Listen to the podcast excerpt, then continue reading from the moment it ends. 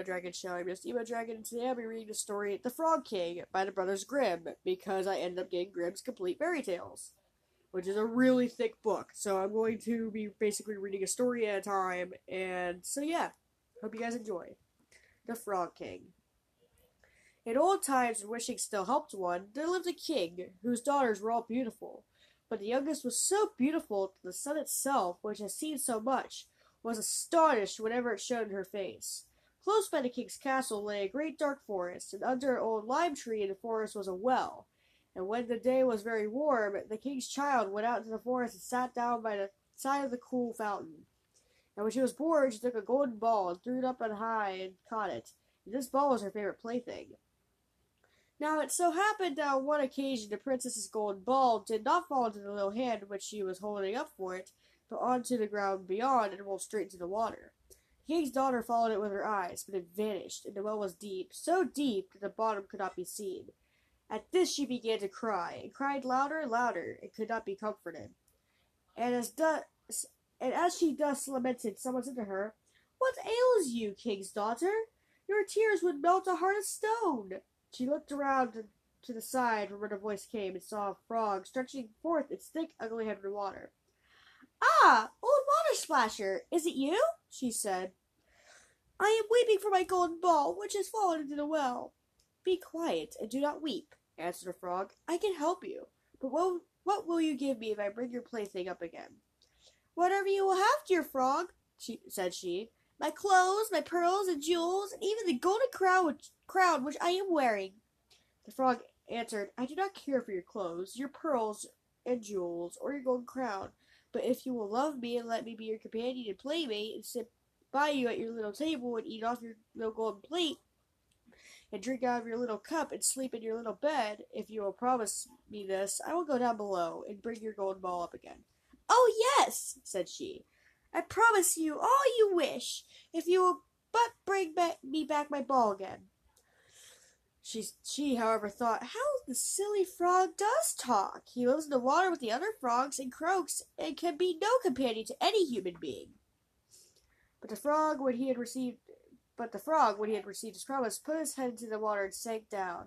In a short while, came swimming back up again with the ball in his mouth and threw it on the grass. The king's daughter was delighted to see her pretty plaything once more, and picked it up and ran away with it. Wait, wait, said the frog. Take me with you. I can't run as you can. But what did it avail to him to scream his croak, croak after her, as loudly as he could? She did not listen to it, but ran home and soon forgot the poor frog, who was forced to go back into his well again. The next day, when she had seated herself at the table with the king and all the courtiers and was eating from golden plate, something came creeping, splish, splash, splish, splash, up the marble staircase.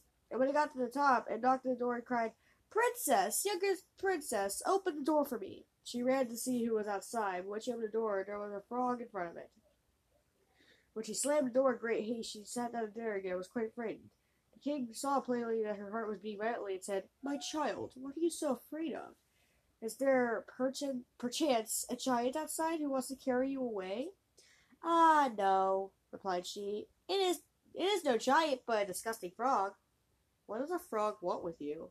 Ah, dear father, yesterday, as I was in the forest sitting by the well, playing, a golden ball fell into the water. And because I cried so, the frog brought it out for me again for me. And because he so insisted, I promised him he should be my companion. I never thought he would be able to come out of this water, and now he is outside there, and he wants to come into me. In the meantime, it knocked a second time and cried, Princess, youngest princess, open the door for me. Do you not know what you said to me yesterday by the cool waters of the fountain? Princess, youngest princess, open the door for me. The king said, That which you have promised you must perform. Go and let him in. She went and opened the door, and the frog hopped in and followed her, step by step to her chair. There he sat and cried, Lift me up beside you. She delayed until at last the king commanded her to do it. When the frog was once on the chair, he wanted to be on the table. When he was on the table, he said, now, push your little gold plate nearer to me so we may eat together. She did this, but it was easy to see that she did not do it willingly. The frog enjoyed what he ate, but almost every mouthful she took choked her. At length he said, I have eaten and am satisfied. Now I am tired. Carry me into your little room and make your little silken bed ready. and we both lie down and go to sleep. The king's daughter began to cry, for she was afraid of the cold frog, which she did not like to touch, but which, and which was now to sleep in her pretty, clean little bed. But the king grew angry and said, He who helped you when you were in trouble ought to not be despised by you afterwards. So she took a hold of the frog with two fingers, carried him upstairs, and put him in a corner. But when she was in bed, he crept to her and said, I am tired. I want to sleep as well as you. Lift me up, or I will tell your father. Then she was terribly angry, and took him up and threw him with arm against the wall. Now you will be quiet, odious frog, said she. When he found out he was no frog, but a, but a king's son with beautiful kind eyes.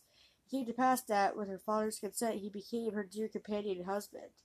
He told her how he had been bewitched by a wicked witch, and how no one could have delivered him from the well but herself, and that tomorrow they would go together into his kingdom.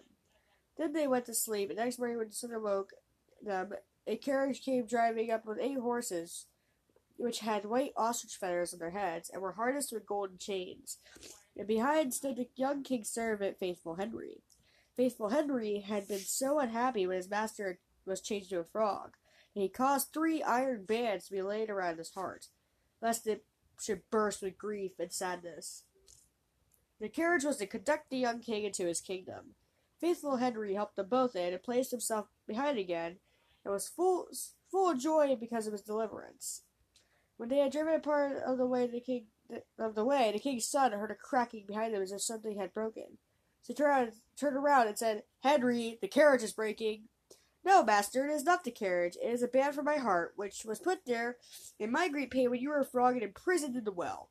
And again and once again, they're on their way, something cracked. Each time the king's son thought the carriage was breaking.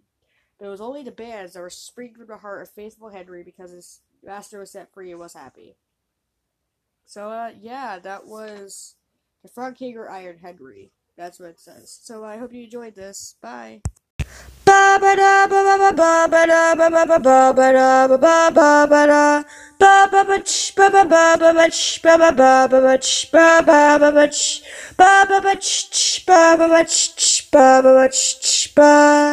Legendary Emo Dragon Show.